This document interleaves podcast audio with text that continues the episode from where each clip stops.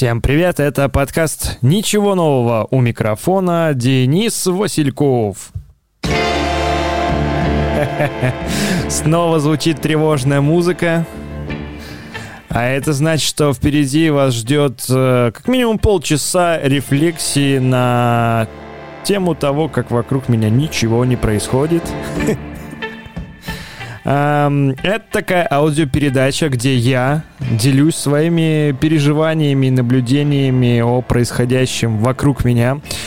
Э, я живу в Беларуси, в городе Могилев. И это такой способ борьбы с э, серостью, бездуховностью будней.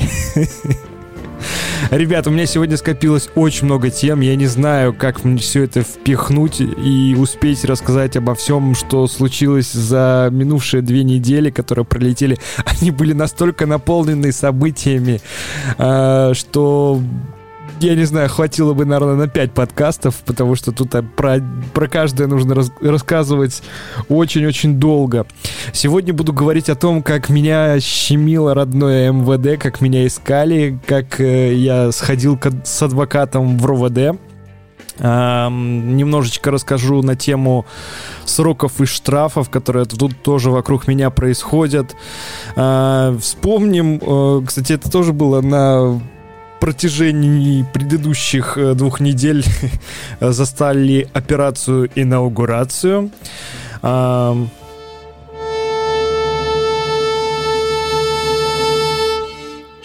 Еще было... Э, меня очень сильно волновала эмоциональная составляющая и сила слова. вот такая вот минутка филологическая. о том, как вообще сейчас э, даже вот сейчас, в цифровую эпоху, насколько сильно влияют э, э, слова, которые, которые наводнились э, инфопространство наводнилось всякими очень жесткими словами, которыми э, друг друга э, поливают оппоненты. Э, об этом тоже порассуждаем. И в конце, в конце есть просто Э, шок-контент. Э, я расскажу о том, как я упал с самоката.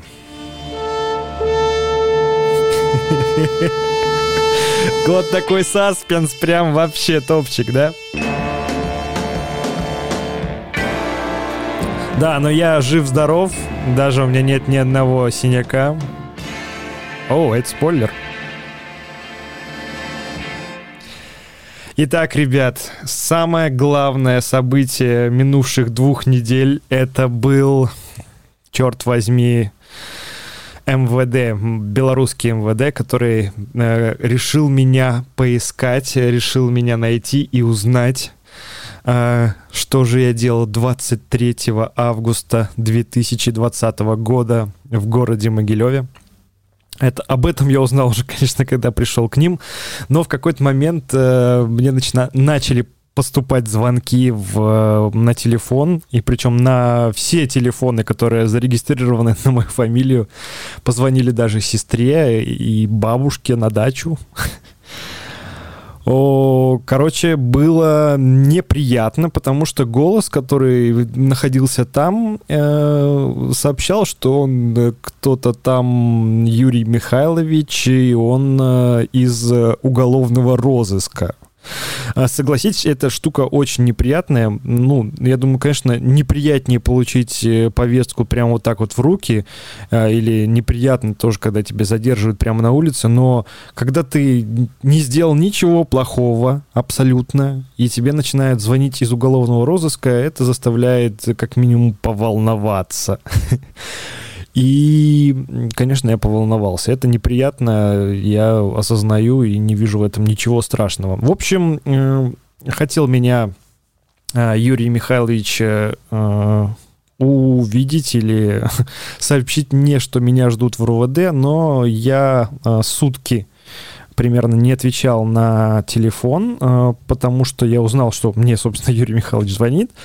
Э, я был занят, и что-то как-то звонки не проходили ни в Вайбере, ни, в, ни на обычный номер. В общем, Юрий Михайлович дозвонился мне только спустя сутки, когда я уже заключил договор с адвокатом. Кстати, адвокат э, в Беларуси по административному процессу мне обошелся 150 рублей белорусских. Это в районе, получается, наверное, долларов 60 теперь.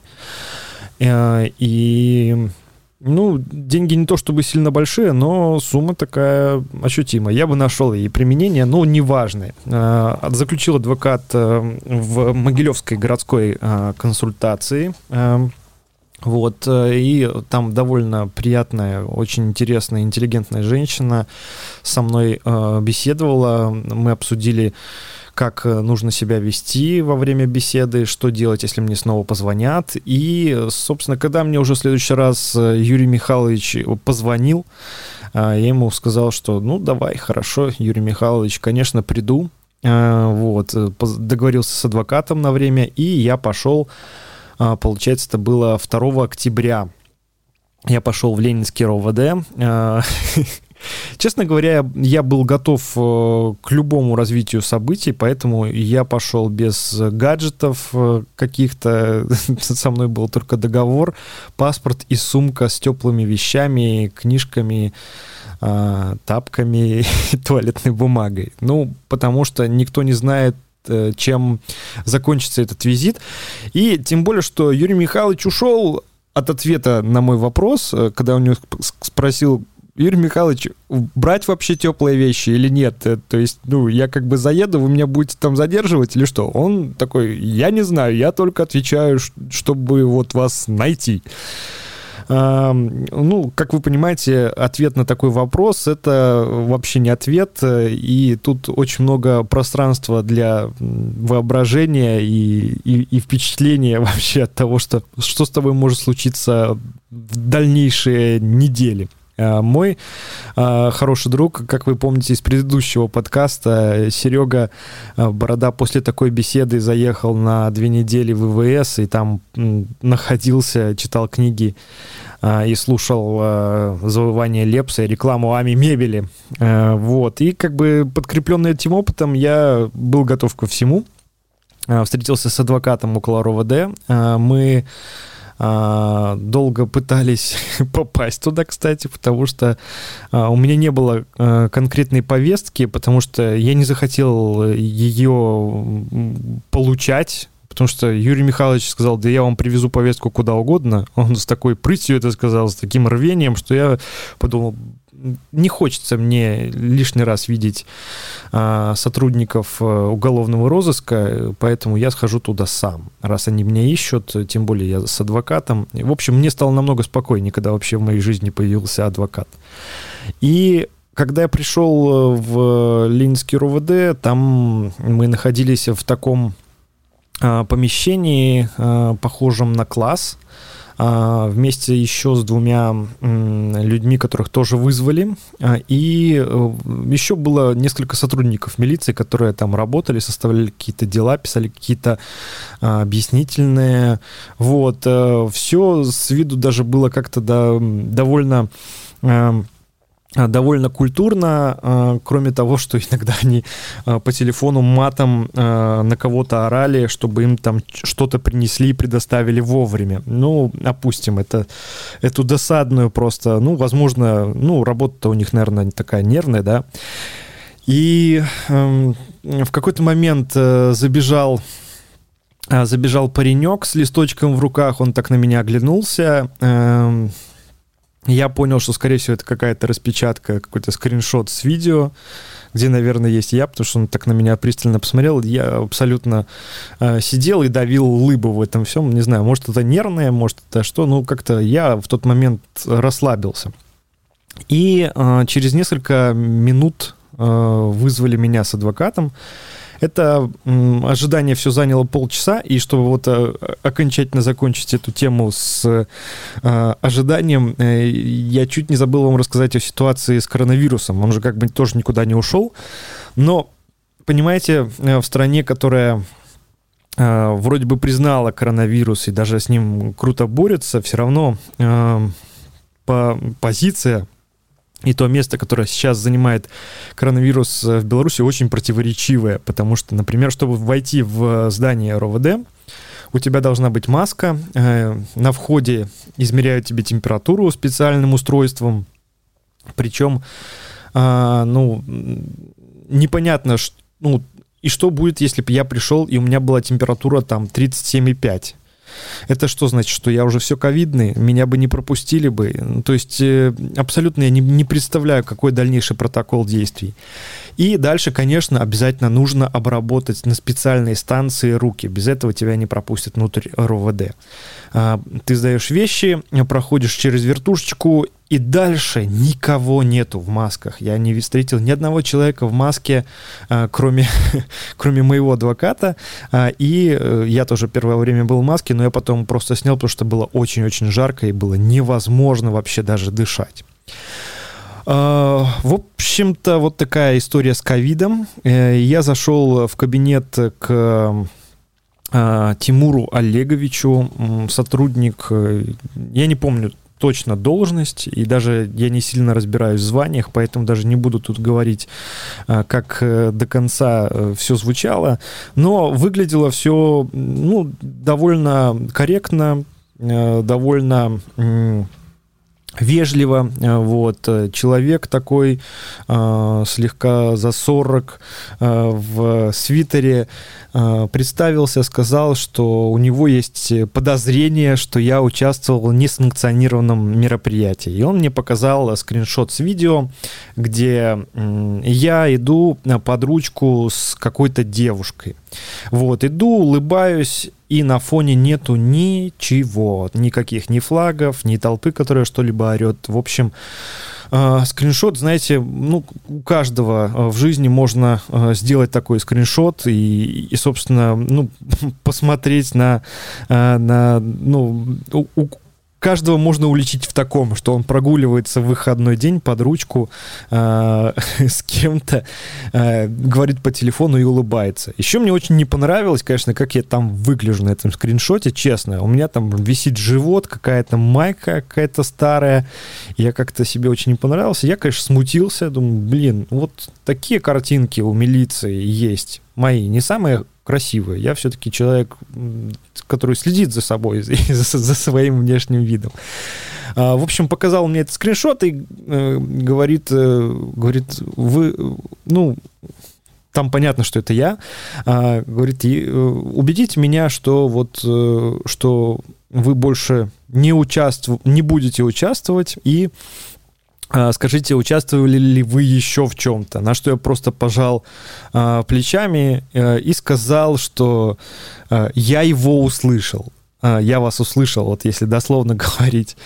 И после этого э, я, ну, наверное, расстроил Тимура Олеговича, потому что он сказал, что вот фраза «я тебя услышал» или «я вас услышал» означает э, цензурное посылание, да, а, вот, что, в общем, я никак не вкладывал э, такого смысла э, в эту фразу.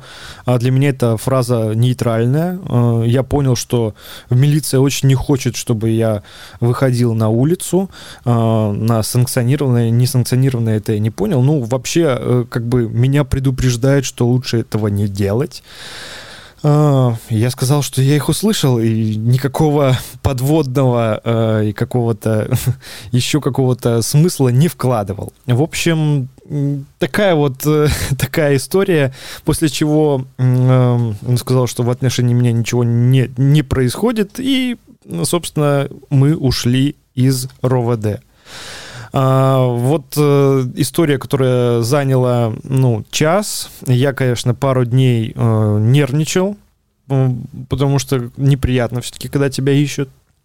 А, и если честно, ощущение, когда вот от, от тебя уже отвязались, это очень-очень-очень здоровское. Э, вот.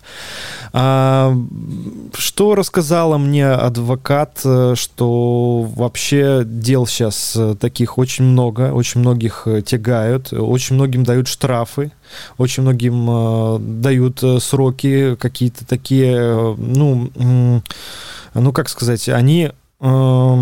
Э, они неудобные, да, там за один протокол дают по 7, э, если человек э, там как-то как с ним э, разговаривают, и он, видимо, либо жестко отвечает. Вообще, честно говоря, даже нету какой-то корреляции между сроками и, и штрафами, да, кто-то пытался проследить, но в один день в суде могут дать и, и штраф, там 10-20 базовых, а в другие дни могут давать всем сроки по 7 а, либо 14 дней. В общем, э, пока понятно было, что один протокол — это 7 э, суток. А, вот, если два протокола, то это уже, собственно, две недели. Э, и вот я думал вообще э, на эту тему, так, знаете, немного философски. Вообще, вот сроки и штрафы в нынешней ситуации в Беларуси, это вообще зачем? Э, то есть а, то есть люди, а, ну, как бы система, которая это делает, да, она, понятно, а, эта система обличена в такую, в людскую форму, то есть это вот прям есть э, там МВД, есть судебная система, есть там прокуроры, которые следят за правомерностью вообще всего.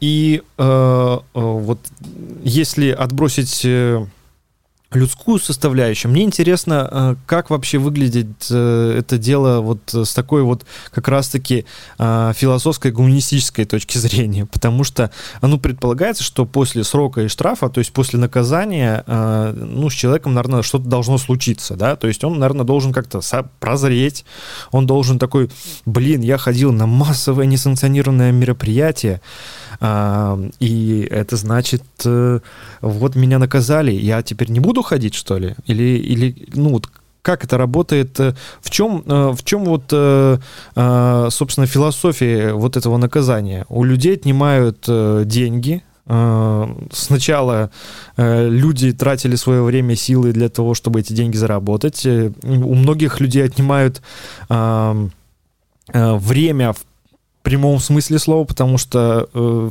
это не самые полезные э, сутки, проведенные в изоляции э, и наедине с самим собой, для того, чтобы люди еще больше уверились в том, что то, что они сделали, это было правильно, потому что пока выглядит именно так. Э, и э, это... Э, э, очень, очень странное время, когда э, просто тысячи людей подвергаются массированным просто репрессиям за то, что они выходят э, на улицу, либо даже вообще случайно, да, потому что они подвернулись под руку. И э, это все выглядит... Э, крайне как-то э, неразумно, э, крайне как-то по, по какому-то, э, знаете, есть такой термин э, атовизм, да, то есть это какое-то такое э, вне времени наказание, то есть, э, то есть это наказание, которое еще может э, сделать и ухудшить ситуацию, потому что э, абсолютно э, ну, в моем сознании, в моем понимании, а, не, а, я не представляю, что люди, которые пережили а, хорошо, если без насилия сутки задержания и там получили штрафы, что они сильно изменят свои политические или даже жизненные взгляды. Поэтому будем смотреть, чем, что будет вообще дальше, но э, вот, вот этими сутками, этими приговорами, я не думаю, что есть возможность добиться чего-то вообще, хоть, хоть чего-то, ну, позитивного, если власть вообще хочет чего-то добиться позитивного для себя. А, на этой неделе э, еще была интереснейшая вернее уже даже на предыдущей, э, было интереснейшее событие, э, которое тоже э, я стал свидетелем, потому что все-таки история вот она происходит здесь и сейчас. В Беларуси впервые прошла инаугурация, о которой вообще никто нигде никого не предупреждал. А после все говорили, что как бы, ну, это нормально вообще, потому что э, это внутреннее дело Белоруссии. И даже, даже люди, которых туда позвали, они до последнего не представляли, э, на каком они э, находятся событии. А, и вы знаете, наверное, это одно из самых больших вообще достижений э, политических э, вот э, событий, которые разворачиваются в Беларуси уже скоро третий месяц, а, потому что а, ну, невозможно представить, чтобы а, вот люди своим планомерным протестом среди недели по выходным заставляли действующую власть проводить, собственно, и вступать в должность, ну, так немножечко, так тайно, так, знаете, так, чтобы, ну, никто не видел немного, чтобы, чтобы, как бы, не помешали. И самое интересное, что э, 23 сентября, когда это все случилось, эм, если вообще у вас есть э, поддержка, если вообще э, все э, в порядке, если есть эти 80%, э, зачем так делать, да? И зачем бояться протестов 23 сентября? Поэтому э, вот, э, вот эта спецоперация инаугурация, которая случилась 23 э, сентября, это лишний раз доказывает э, вообще правоту протестующих и э, то, что то, что вообще происходит в Беларуси, оно а, закончится рано или поздно победой протеста.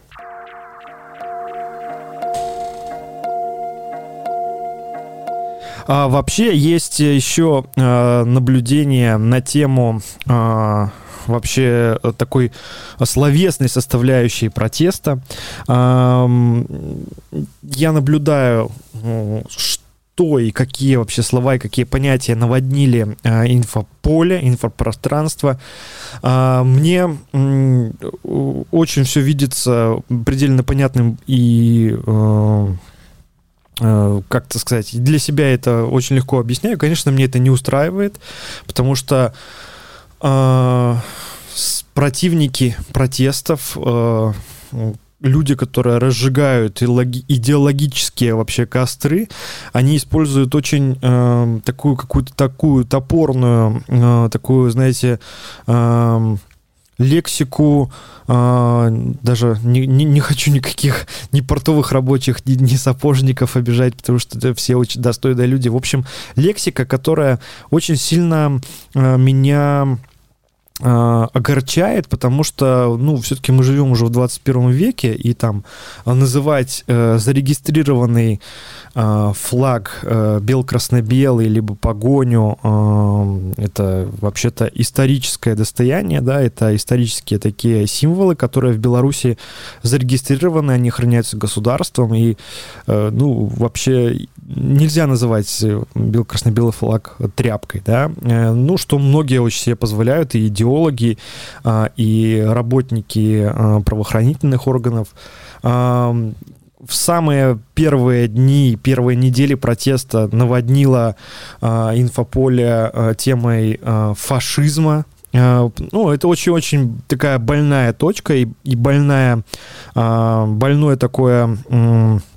и очень понятное э, слово фашизм, которое для белорусов, ну и вообще для русскоязычного населения очень легко сразу э, и сразу становится страшно от этого, вот, хотя, ну, по большому счету, э, очень многие из ныне живущих э, не видели настоящего фашизма, и это такой уже превратилось такой э, жупел, э, которым э, сейчас современная пропаганда пытается э, обернуть э, вообще любых своих противников и обозвать для того, чтобы намного больше появилось агрессии по, по отношению к протестующим.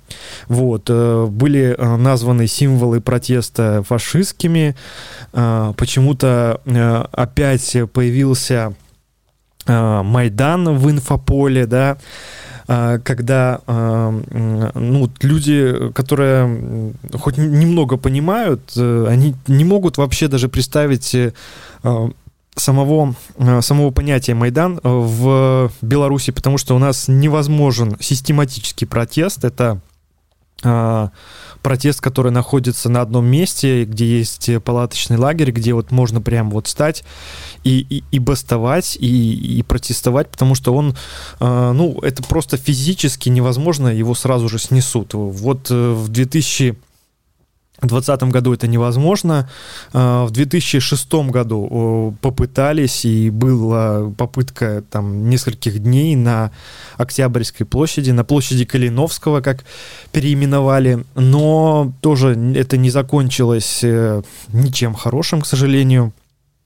Вот, и поэтому применять эти, эти слова, эти довольно жесткие э, и, и ненужные, неуважительные вообще э, термины друг другу вообще не стоит. И самое интересное, что э, люди э, протестующие, люди, которые хотят честных выборов, ну вот я тоже хочу честных выборов, но я не готов называть э, действующий режим фашистским. А, скорее, в плане классификации, то это очень похоже на военную хунту. А, вот про это можно там, не знаю, загуглить, почитать, потому что все-таки э, классическому фашизму это не имеет э, я надеюсь, и не будет иметь никакого отношения. У нас есть э, куча классных политологов, которые прекрасно могут сформулировать э, э, эту это понятие, да, в отношении действующей власти и э, прекрасно его характеризировать. Поэтому э, я бы э, я бы всех вообще предостерег э, от э, каких-то аналогий э, с предыдущими э, периодами историческими Белоруссии не только, потому что у нас сейчас абсолютно новая э, политическая и э, уже отчасти экономическая реальность, социальная, так уж точно, культурная, вообще без базара, да, потому что мы живем в таком, э, в во время просто адской нестабильности. А, и, честно говоря, я даже не представляю, о чем я буду рассказывать а, вам через две недели. Тут была отбивочка. Есть еще э, одна новость, лично касающая очень сильно меня. Э, ну как сильно? Вообще полностью. А в какой-то момент э, во дворе появились автомобили с какими-то деревяшками – и я подумал, что, боже, это, наверное, уже у меня будет капитальный ремонт моего дома. Я быстренько залез на сайт, посмотрел, и, о боже, оказалось, э, он уже должен как бы заканчиваться. Но э, ремонт не то чтобы э, не заканчивался, он был э, от, отмечен э, на сайте горисполкома в течение июля-сентября, э, а в конце сентября только э, он начался. Э, приехали строители и первым делом они влепили э, на все подъезды э, объявление, чтобы не парковали автомобили. А, я начал тут же звонить, узнавать, что происходит, э, какой вообще план, какие работы. В общем, никто ничего не знает. Из тех органов, которые должен знать, мне только сказали, что вас будет ремонтировать Чауские ремстрой. Окей, хорошо, супер, класс, очень нравится, но мне эта информация никакой не дает. Я спросил друзей вообще, что меня ждет, и были самые разные впечатления от капитальных ремонтов, и это было прямо до дрожи, потому что капитальный ремонт в Беларуси э, это целая, ну, как сказать, черная полоса в жизни, потому что э, начинают менять э, в старых домах э, балконы, э, сантехнику, э, электрические всякие кабеля. Я так понимаю, что буду что-то там долбать и, и выдалбливать. Мне нужно убрать балкон, э, все лишнее с него, убрать оттуда кондиционер. Э, и самое главное запастись терпением, потому что это процесс очень небыстрый. А, сегодня, только вот спустя полторы недели, мне удалось поговорить с директором этого предприятия, который приехал и ходил а, по двору. Вообще я подошел к нему, спросил, «Э, здрасте, вот я такой-то, такой-то, оттуда-то, вообще чего ждать? И он на меня так посмотрел, как с таким удивлением, что такой типа, что ты вообще от меня хочешь, да, а, а он, в принципе, ходит в моем дворе, собирается ремонтировать мой дом, я говорю, а будет какое-нибудь там, не знаю, собрание, какие-то там вещи, он так пожал как-то плечами, я говорю, да хорошо, а что ждать, будете там газ менять, отопление, еще что-то, а, ну, он говорит, да, кровля, балконы, там со стороны проспекта у вас будет кованые, там все дела, нужно будет там то убрать, это убрать. Э, короче, не толком сроков, ничего я не добился. Единственное, что узнал, что они очень хотят э, в январе сдать э, объект, то есть к Новому году домик мой будет обновлен, но я, честно говоря, не жду ничего хорошего. А, потому что уже готовлю плацдарм, куда переселиться на пару месяцев активной фазы, потому что э, не хочется э, жить на непрекращающейся стройке, где сверление, отключение воды, электричества и прочие всякие радости. Вот, но даже из, из того, какая неразбериха началась у них вот в самом, в самом начальном процессе, понимаю, что это будет, скорее всего, не самое, не самое приятное время. Э, у себя в блоге я начал, ввел даже специальный хэштег от «Откапиталили», и там буду освещать э, свои э, приключения с капитальным ремонтом. Конечно же, о капитальном ремонте вы услышите не раз в моем подкасте – я думаю, что к, следующим, к следующему подкасту уже будет много чего рассказать, потому что через две недели обещали срезать э, балкон. А, а балкон вроде бы не такая уж и полезная штука, которая тебе не нужна как как будто бы каждый день, но без балкона жить э, довольно сложно. Там хранятся какие-то продукты, туда я люблю выпить и попить чая. Кстати, вот после записи подкаста пойду. И э, Балкон у меня очень-очень классный, и я его очень сильно люблю. Несмотря на то, что он выходит на а, проспект, э, довольно загрязненный воздух там.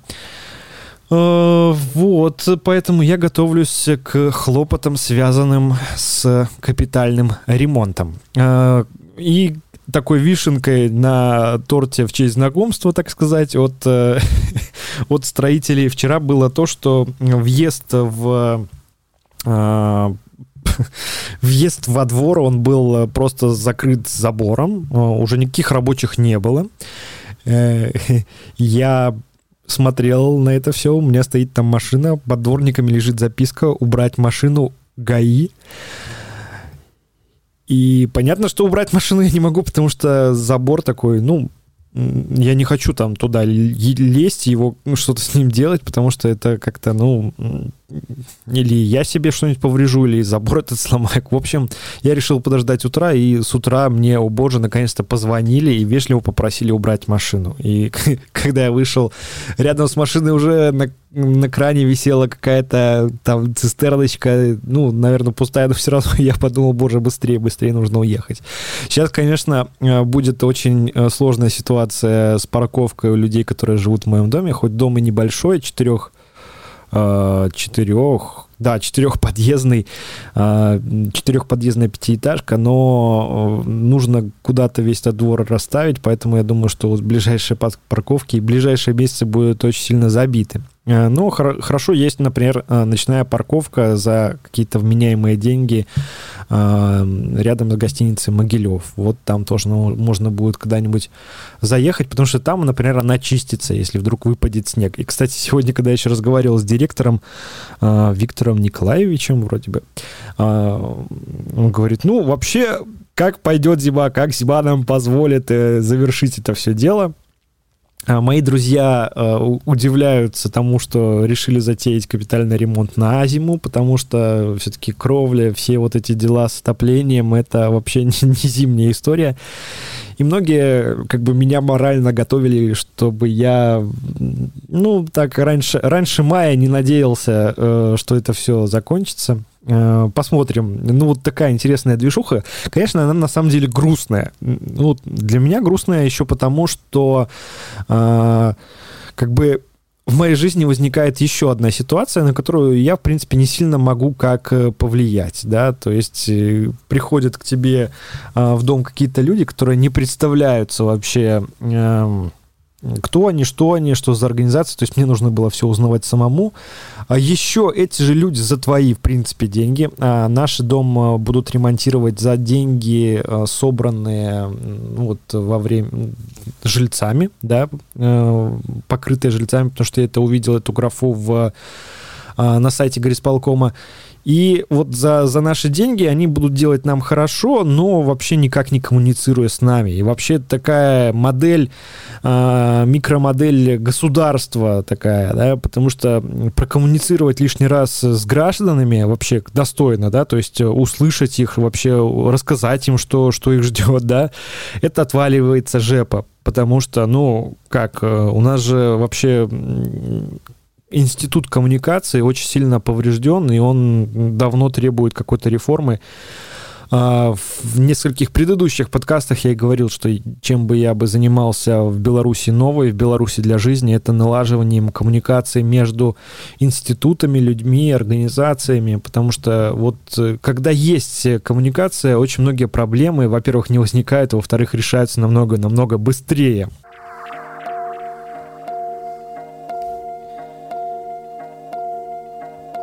А еще есть очень, тут такая, как сказать, э, веселая картинка. Я ехал после тренировки на самокате и хотел помахать рукой своим приятелям из э, кафе э, «Мясо и лаваш».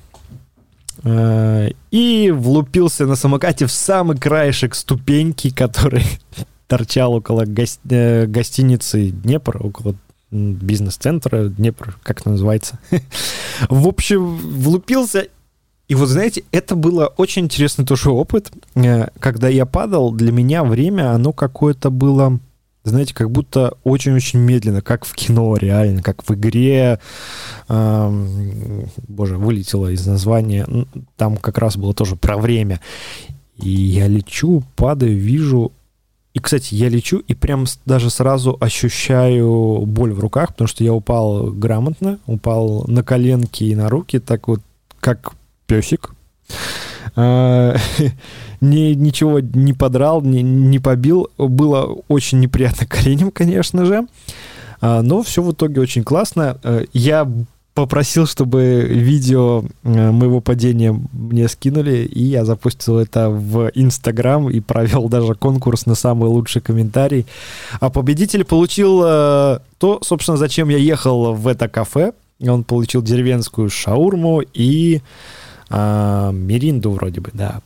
Поэтому вот так вот э, кто-то за счет меня, за счет моего падения получил хороший обед, я надеюсь, и было вкусно. А последнее, но не самое последнее по важности для меня, это э, то, что я на э, вот в этот период э, очень сильно захотел на морька. Очень сильно захотелось куда-то в какое-то теплое э, место, э, где нету каких-то э, новостей, либо еще чего-то, где есть еда, какой-нибудь бассейн, и просто, просто полежать и потюленить, почитать, наконец, спокойно книжки, поиграть в свои квадратики, по и отдохнуть. И я начал искать самые разные варианты. Поэтому, если вдруг у вас есть классный опыт, не знаю, отдыха в Турции, в Египте, в Тунисе, если вы можете прикинуть э, какой-то классный отдых в из доступного, конечно, потому что ковидная вся эта пора, а, она очень неприятная. Присылайте мне, пожалуйста, где-нибудь в комментарии, либо на почту, которая есть в шоу-нотах. Мне было бы очень-очень интересно узнать о ваших рекомендациях, а я расскажу потом о них уже в следующем подкасте, либо то вообще, что нашел. Вот такой сегодняшний подкаст. Ничего нового. Да, ребят, большое спасибо, что слушали и дослушали до этого момента. Уложились в 40 минут. Э, у микрофона был Денис Васильков. До новых встреч. Всем пока.